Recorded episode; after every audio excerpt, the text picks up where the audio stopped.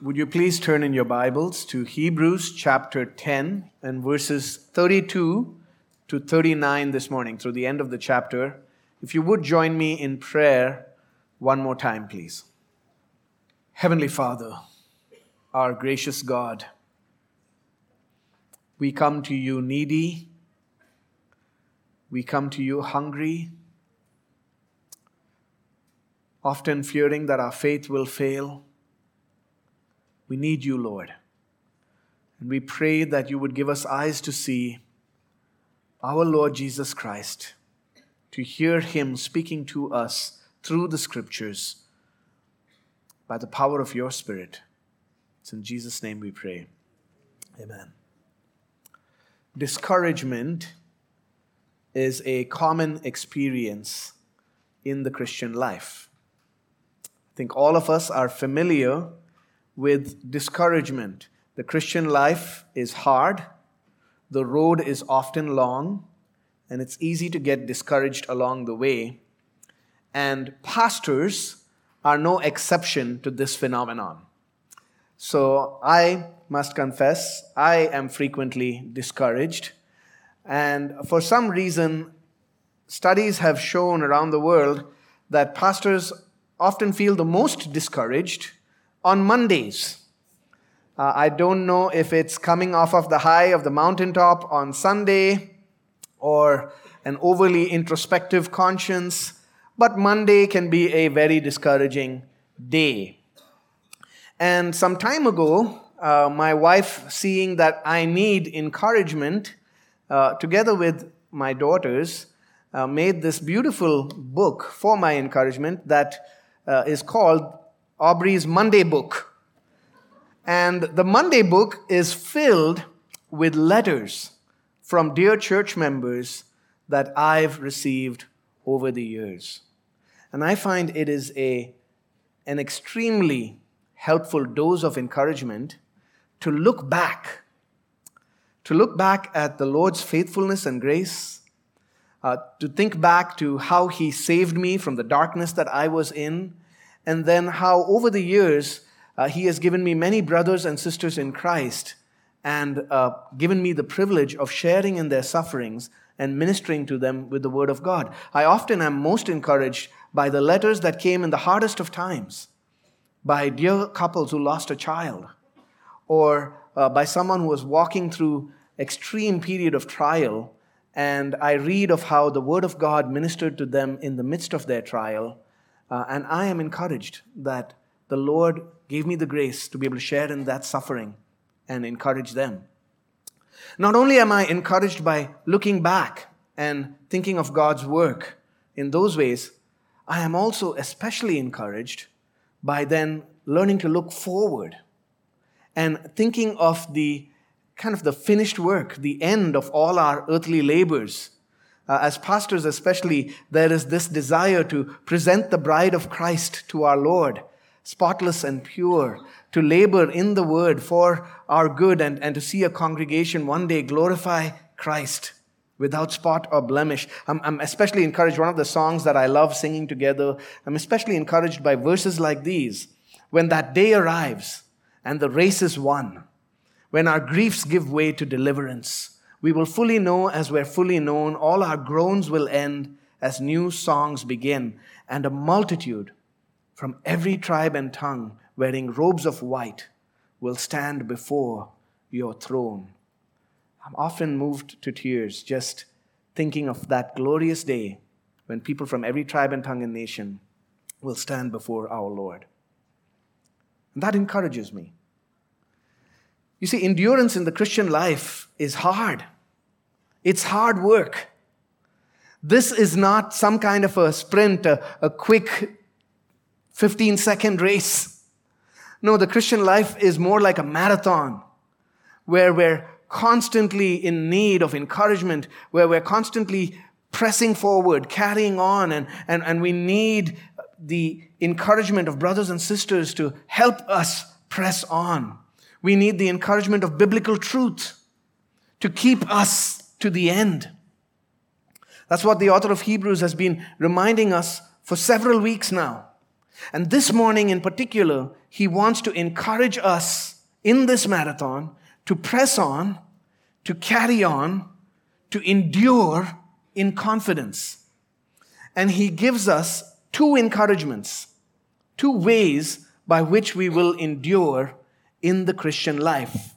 And that involves looking backward and looking forward. So look at verse 32. Let's read the text.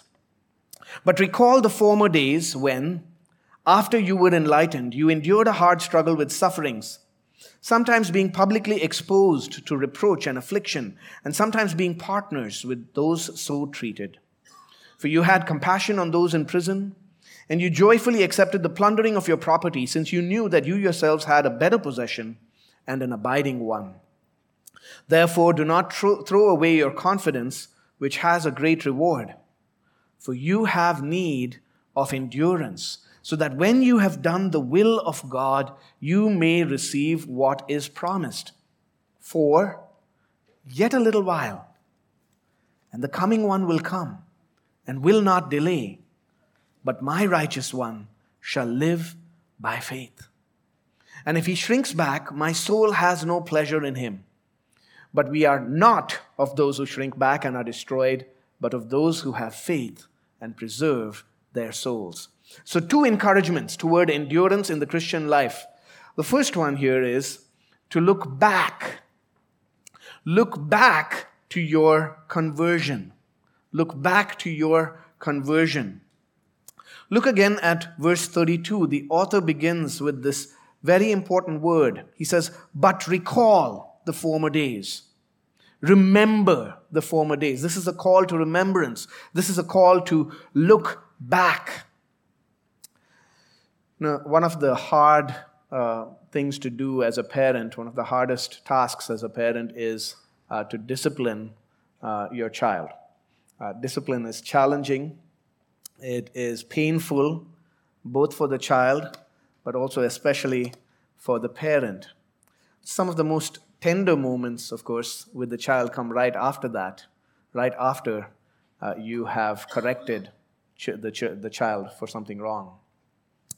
And so, you know, I'm familiar with this with my three beloved little girls, where I'm disciplining them for something they've done wrong. And then there's the trembling lip and the tears running down their face and, and the crying. And then I just hold them close and I call their name and I say, Eliana or Petra, Carissa, you know that daddy loves you. I love you and I forgive you. And I hold their hands and comfort them and pray with them. Well, it's no different in the family of God. So, as we've looked at Hebrews the last couple of weeks, the author has given these Christians a serious dose of correction, caution, and warning. And now he's going to comfort them. He's going to comfort them with the word of God. Preaching involves both afflicting the comfortable and comforting the afflicted. He's given them one of the fiercest warnings. We heard one of the fiercest warnings in the entire New Testament last week. And, these people, and probably some of us, feel shaken. And now the author wants to comfort and assure them to point them to evidences of grace in their life, to encourage them to faithfulness. We don't know who wrote the letter to the Hebrews. Uh, we do know that he was inspired by the Holy Spirit of God. And we also know that this man was a pastor. This was originally a sermon to these weary Christians. He understood this congregation intimately. He was a shepherd to these sheep and he smelled like the sheep. He knew where they were struggling. He knew where they needed to be warned and exhorted. And he knew where they were faithful and where they needed to be comforted and encouraged. He knew their history. And so, like a skillful surgeon who makes a, an incision and a cut that is painful but necessary, and then afterwards comforts the patient and says, You'll be okay. That's what he's doing here. After the warning of last week, he's bringing comfort and he is telling these Christians, Look back to your conversion. And it's not just, well, look back at the good old days. No, he causes them to look back at the hardest days, some of the hardest days of their lives, and how the Lord brought them through that. Right? He points them to when they first came from darkness to light. Did you see that? He says, Recall the former days, verse 32, when after you were enlightened. And he's speaking there of their conversion, of the time when the Lord God brought them from darkness to light, when they heard the gospel message and the Lord gave them eyes to see.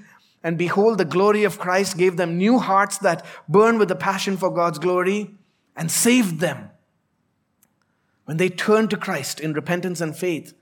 And, and soon after that, he says, Remember how you endured a hard struggle with sufferings.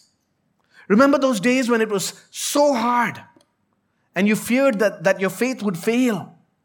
But you stood so firm in so hard a struggle. The word there for struggle refers to almost like an athletics straining, like they, they wrestled and they endured. He says, You endured a hard struggle with sufferings, with many sufferings. These Christians had suffered for the name. You only need to read the accounts of the early church and know how the early church was afflicted with many persecutions, where people were put to death for following Christ, imprisoned, were subject to public humiliation. That's what he mentions next. He says, Sometimes you were publicly exposed to reproach and affliction, being mocked in public, becoming the scorn of society, where everybody looked down on them, everybody ridiculed them. They were an object of shame. And through it all, they were faithful. He reminds them how they suffered, not just alone, but together, as a family, with one another, as a covenant family, as the church. He says, You were sometimes partners with those so treated. So, in other words, as some in their community, as some of these Christians were being publicly humiliated, others joined them and said, We'll suffer with you. And then he shows them a concrete, practical example of how this took place. He said, You had compassion on those in prison, and you joyfully accepted the plundering of your property, since you knew that you yourselves had a better possession and an abiding one. They had compassion on those in prison. Some of the members of this church were imprisoned for their faith in the Lord Jesus Christ. And when that took place, the others said, Our brother or our sister is in jail. We're going to visit them. We're going to be there for them. We're going to take care of them. You know, in the ancient world, as, as one scholar says, in the first century, prisoners had no means of survival apart from the visits of friends who brought food and water and clothing. They cared for one another in these ways. And, and you've got to think about this. When you associate yourself with someone who is in prison, and for these Christians in the early church, associating themselves with those who were in prison, they were putting themselves in danger. They faced great danger by doing this because now the ruling authorities begin to say, Oh, you're with them. You're one of them. And now the spotlight is turned on you. And you have to face suffering. You have to face the ire of those who hate Christ. You know, I wonder if today someone in our church, one of our church members, were to be arrested and imprisoned for doing good, for sharing the gospel, for bearing witness to Christ. I wonder how we would respond. Would we say, ah, they should have been more wise, they should have been more cautious? Or would we associate ourselves with them and say, that's my brother, that's my sister? You know, John, Pastor John Folmar uh, from the Evangelical Christian Church of Dubai, he tells the story of uh, one particular church in this region in 1993, one of the members of this church was a man named Ray Amy from the United Kingdom. And uh, this man, uh, Ray Amy, went out and he, was, he would often go out to the docks and, and share his faith with uh, different individuals. Uh, he carried with him a number of Farsi New Testaments and was uh, sharing those with Iranian sailors on the dock there. And it so happened that one day while he was doing that, a plainclothes police officer showed up uh, who was looking for stolen TVs and then happened to see this guy doing this. And Ray Amy was then arrested and put on trial. And the uh, court ordered that the Farsi New Testament that he was giving out needed to be translated into Arabic. And so all of these scholars who did the translation, read the New Testament, became intimately familiar with the biblical writings from cover to cover. Ray Amy was then sentenced to six months in prison. And while he was in prison, every day, continually, there was a long queue of visitors from every nationality possible visiting this man. And it was stunning to the entire prison guard, you see, because everyone else in that prison didn't receive any visitors. Everyone else who had been imprisoned had brought shame on their families, shame on their communities, and so nobody wanted to associate with them. But this man, Ray Amy, had all of these brothers and sisters in Christ who were constantly there praying for him, encouraging him, being there with him, even women going into this prison to visit him. In eight weeks, over the course of eight weeks, he received 700 letters from his congregation 700 letters filled with scripture, filled with encouragement, filled with prayer. And he says that all of the prison guards were working overtime duty because you see, they have to scan through the mail before the prisoner receives it. And so all of them are reading these 700 letters. All of the guards read the gospel.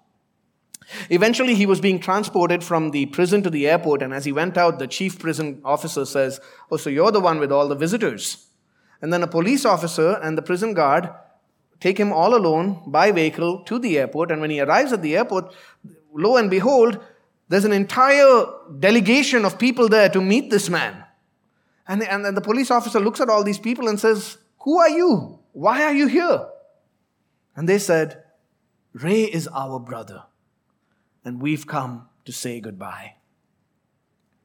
Brothers and sisters, that was what had happened in this church. Same kind of thing. The love of Christ had bonded them together as a covenant family. They shared in one another's sufferings. They cared for one another even through the deepest, darkest trials. Look at verse 34. He says, You joyfully accepted the plundering of your property since you knew that you yourselves had a better possession and an abiding one. You've got to imagine that, right? Imagine if someone's in prison, you go visit them, now you're associated with them, now you're a suspect, you're under suspicion, and then you come back home and the governing authorities meet you at the door.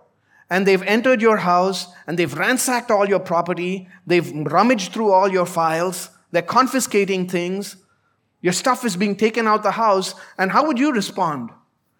These people responded with joy. They said, Take it. Take it all because we have something better. We have Christ. Dear friends, the most significant times in our Christian lives are not when things are going well, but when things are really hard. Even the hardest. Those times and seasons when you feared that you, your faith was going to fall apart, but God proved your faith by His grace. You endured. You made it. The Lord brought you through it. You're here, still holding on, still believing. And the author's point is if you made it through that, you can make it through this. You can make it through whatever else comes our way. You know, I often look back and I think about the great darkness that I was in and how the Lord brought me from darkness to light by His grace, by His sovereign grace. I think about the hardship of those initial years. Yeah, the, the, I, I was part of a rock band, some of you know, when the Lord saved me, and I had to leave. I, I, I was convicted. And you know, all of, all of these guys, they were my family at the time. They, they were essentially my closest circle. That was my community. And they didn't respond very well to me saying, Hey, everybody, let's follow Jesus. I, I remember sitting in my car after one very hard conversation and realizing that all of these relationships would now be severed and not by my choice. Sitting in my car, tears streaming down my face, and thinking on John 16:33, in this world you will have tribulation, but take heart, be of good cheer, I have overcome the world. Friends, when you fear that your faith will fail, when things are hard, I know many of you have walked through very great difficulty. Many of you have faced rejection from family, from friends, from brothers and sisters in the flesh, from your parents. And when you are discouraged, look back.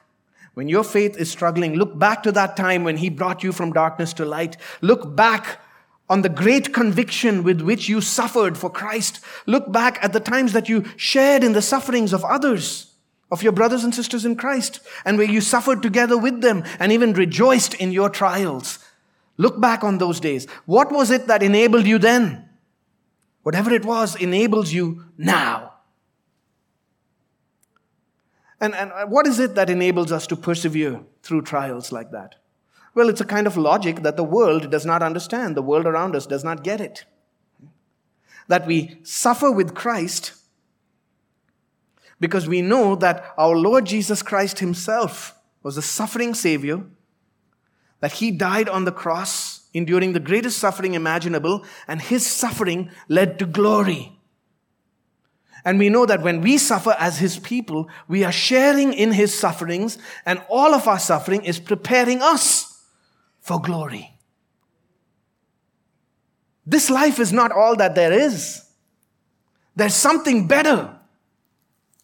There's something more. There's something lasting that is coming. You joyfully accepted the plundering of your property, verse 34, since you knew that you yourselves had a better possession and an abiding one. You know, it's common and the UAE society, I think, functions on the principle, business functions on the principle buy now and pay later. Biblical logic is very different. Suffer now, but the promise of glory later. And that's why we don't just look back, no, we also look forward. In fact, the whole Christian life is one of a future orientation. And that's our second encouragement from this text. Not only do we look back at our conversion, but we also look forward to Christ's coming. We look forward to his coming. Did you see that? Look at verses 35 and following. He says, Therefore, because you knew that you had a better possession and an abiding one, therefore, do not throw away your confidence, which has a great reward. For you have need of endurance, so that when you have done the will of God, you may receive what is promised.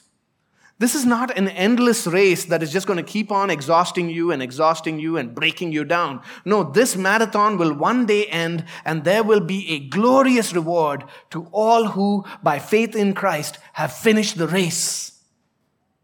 Confident faith is what enabled you to endure suffering in the past.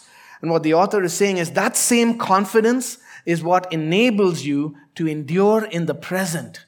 And it's that same confidence that will carry you onward into the future, into all that God has prepared for those who love Him. We have a better possession a more abiding one. And the author reminds us of this. He reminds us of our great reward. The, the Christian life is never one of just, just do it. No, we're always motivated, driven on by this promise of reward that God has promised to those who love Him. Don't throw away your confidence, which has a great reward. When you have done the will of God, you will receive what has been promised. What is that promise? What is that reward? Eternal life. Eternal life, we have a better possession. We have the promise of a heavenly home. We have the promise, Hebrews will tell us, of a city whose foundations are from God, the heavenly city, where we will dwell with God forever in joy and peace and blessedness, an eternal home where we will behold the face of God in Christ and be forever blessed as we see his face.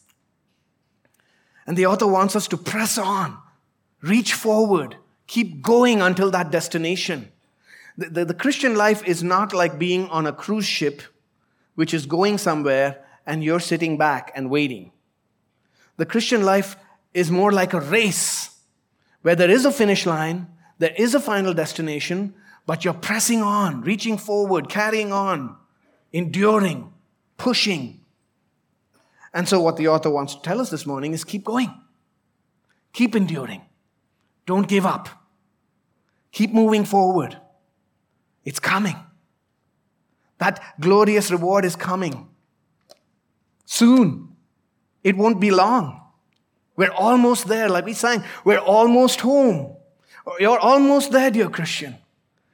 Just a little while longer. Just one more day. Just one more week.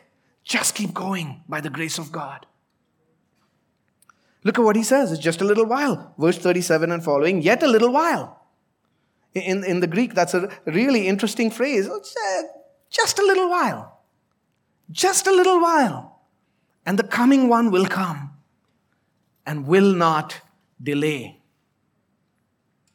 Friends, the second coming of our Lord Jesus Christ in glory is the next major event in the story of God's plan. In the unfolding of all of history that the Lord God is orchestrating, we are in the final chapter. So if you think of all of history as a book scripted by the sovereign God Himself, moving towards its climax, moving to its, towards its ending, all of us live in the final pages of that book, in the last chapter of the story, and we have been for 2,000 years. You must remember, the author was writing this to Christians 2,000 years ago and telling them just a little while. And it is a little while. A thousand years in the Lord's sight are like a day. What's important to recognize is that we live in the final chapter of history before the end. And so, as one author says, every generation of Christians lives or should live with the consciousness that the second coming of Christ, the second coming of our Lord Jesus Christ, could occur at any time. It could happen tonight.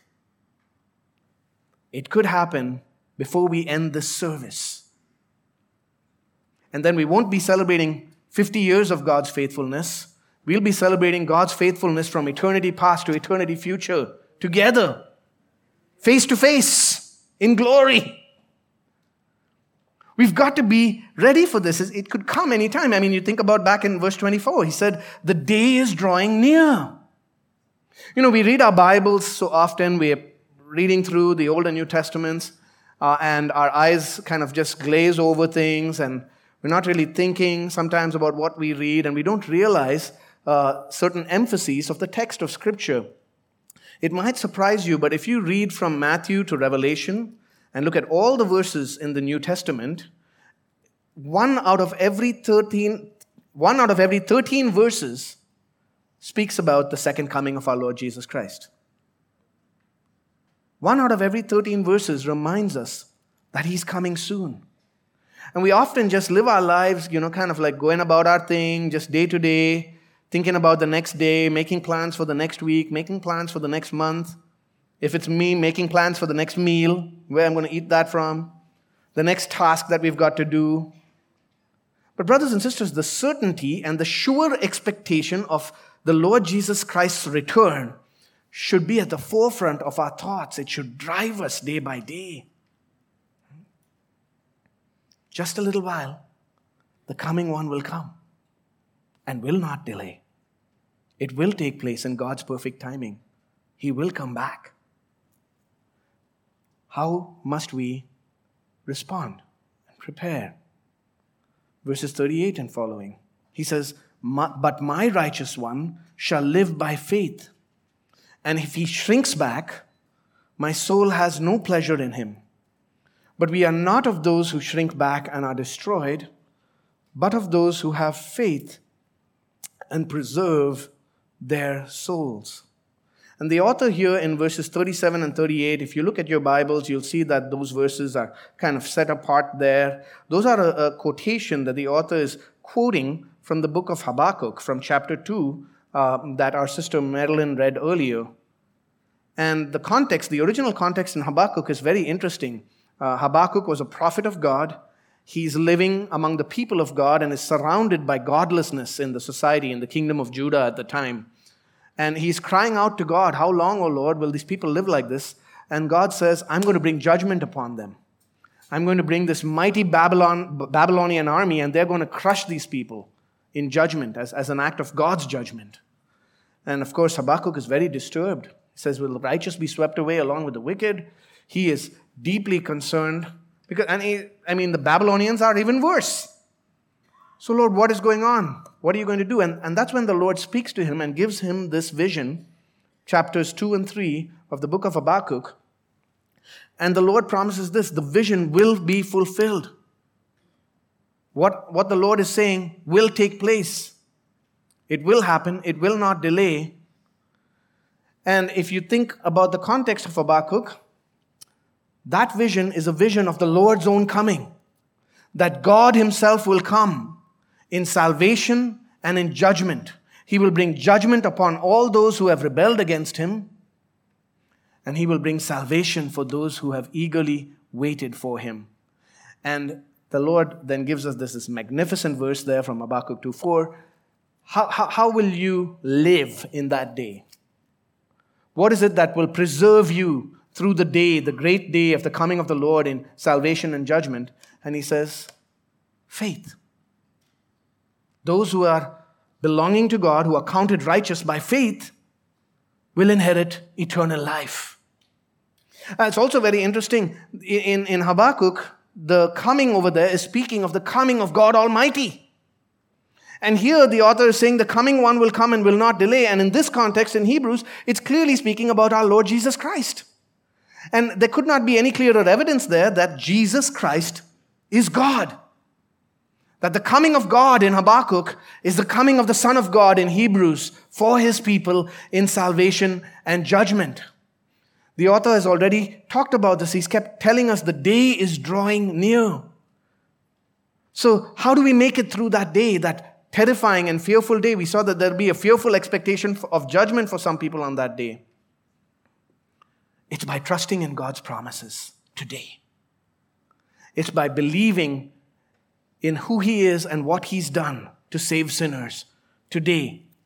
Think about it like being on a cliff, a precipitous cliff, on a mountain ledge, and, and the guide says, stretches out his hand and says, Hold my hand and you'll be safe. And if you shrink back, you're going to fall over. But if you reach out and hold on, you will be preserved. And that's what the author is calling us to do to stretch forward in faith. My righteous one, those who are counted righteous and belong to God by their trust in his promises, will live, will inherit eternal life, will make it through judgment. If we shrink back, God has no pleasure in us and we will be destroyed. My righteous one will live by faith. You see, this is a wonderful, marvelous promise for sinners like us because none of us, in and of ourselves, are righteous. You see, we are born into this world sinners by nature. We live lives of rebellion and sin in opposition to God. We are therefore guilty and worthy of condemnation and judgment and punishment. We ought not to have any hope for that day. In fact, it should be a terrifying day the day of judgment. But God, being rich in mercy because of his great love with which he loved us, sent his own Son. Sent his Son, our Lord Jesus Christ, the Son of God, who took on human flesh so that he was fully God and fully man, who lived the perfect, righteous life in obedience to all God, God's commands that you and I could never live that he was our perfect representative. And then he died as our perfect substitute, as a perfect sacrifice on the cross, as we've seen over and over in Hebrews, pouring out his blood, taking upon himself the wrath of God and the judgment that we deserve, so that whoever turns from sin and has faith, believes, believes in him, will have eternal life, will be counted righteous, will be a part of God's people, my righteous one, by faith will live. God made him who knew no sin to be sin so that in him we might become the righteousness of God. And if you're here this morning and you don't know the Lord Jesus Christ, if you have not trusted in him, then you are still in your sins. And I want to speak with you today and tell you that a day is coming when God will judge this world, when Christ our Lord, the Son of God, will come with judgment and salvation. And the Bible tells us that there is a terrifying expectation of judgment for those who are outside of Christ. But you can be free of that judgment today. If you would turn from your sins and believe in the Lord Jesus Christ, you will receive the forgiveness of your sins. You will be counted righteous, declared righteous in God's sight. The perfect life of the Lord Jesus Christ will be counted as yours. And you will have this promise of eternal life, of eternal joy and peace, forever blessed in God's presence. So if you don't know the Lord Jesus Christ, dear friend, I want to encourage you today not to shrink back, which leads to destruction, but to reach out in faith and trust Him. And that's for all of us, brothers and sisters. How do we keep on? I mean, Hebrews has told us again and again don't fall away. We press on in faith, believing God's promises, looking back at His faithfulness to us in the past looking forward to the promise of his coming and the reward that he has for us in the future. The Christian life is hard. The road is long.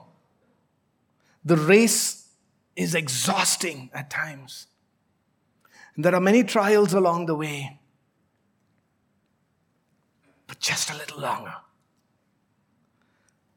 Just a little longer, beloved saints, brothers and sisters. Just a little while. Just a little while, and He will come. And you will know the beautiful, wise, purposeful plan of the Lord. Jesus Christ is coming soon.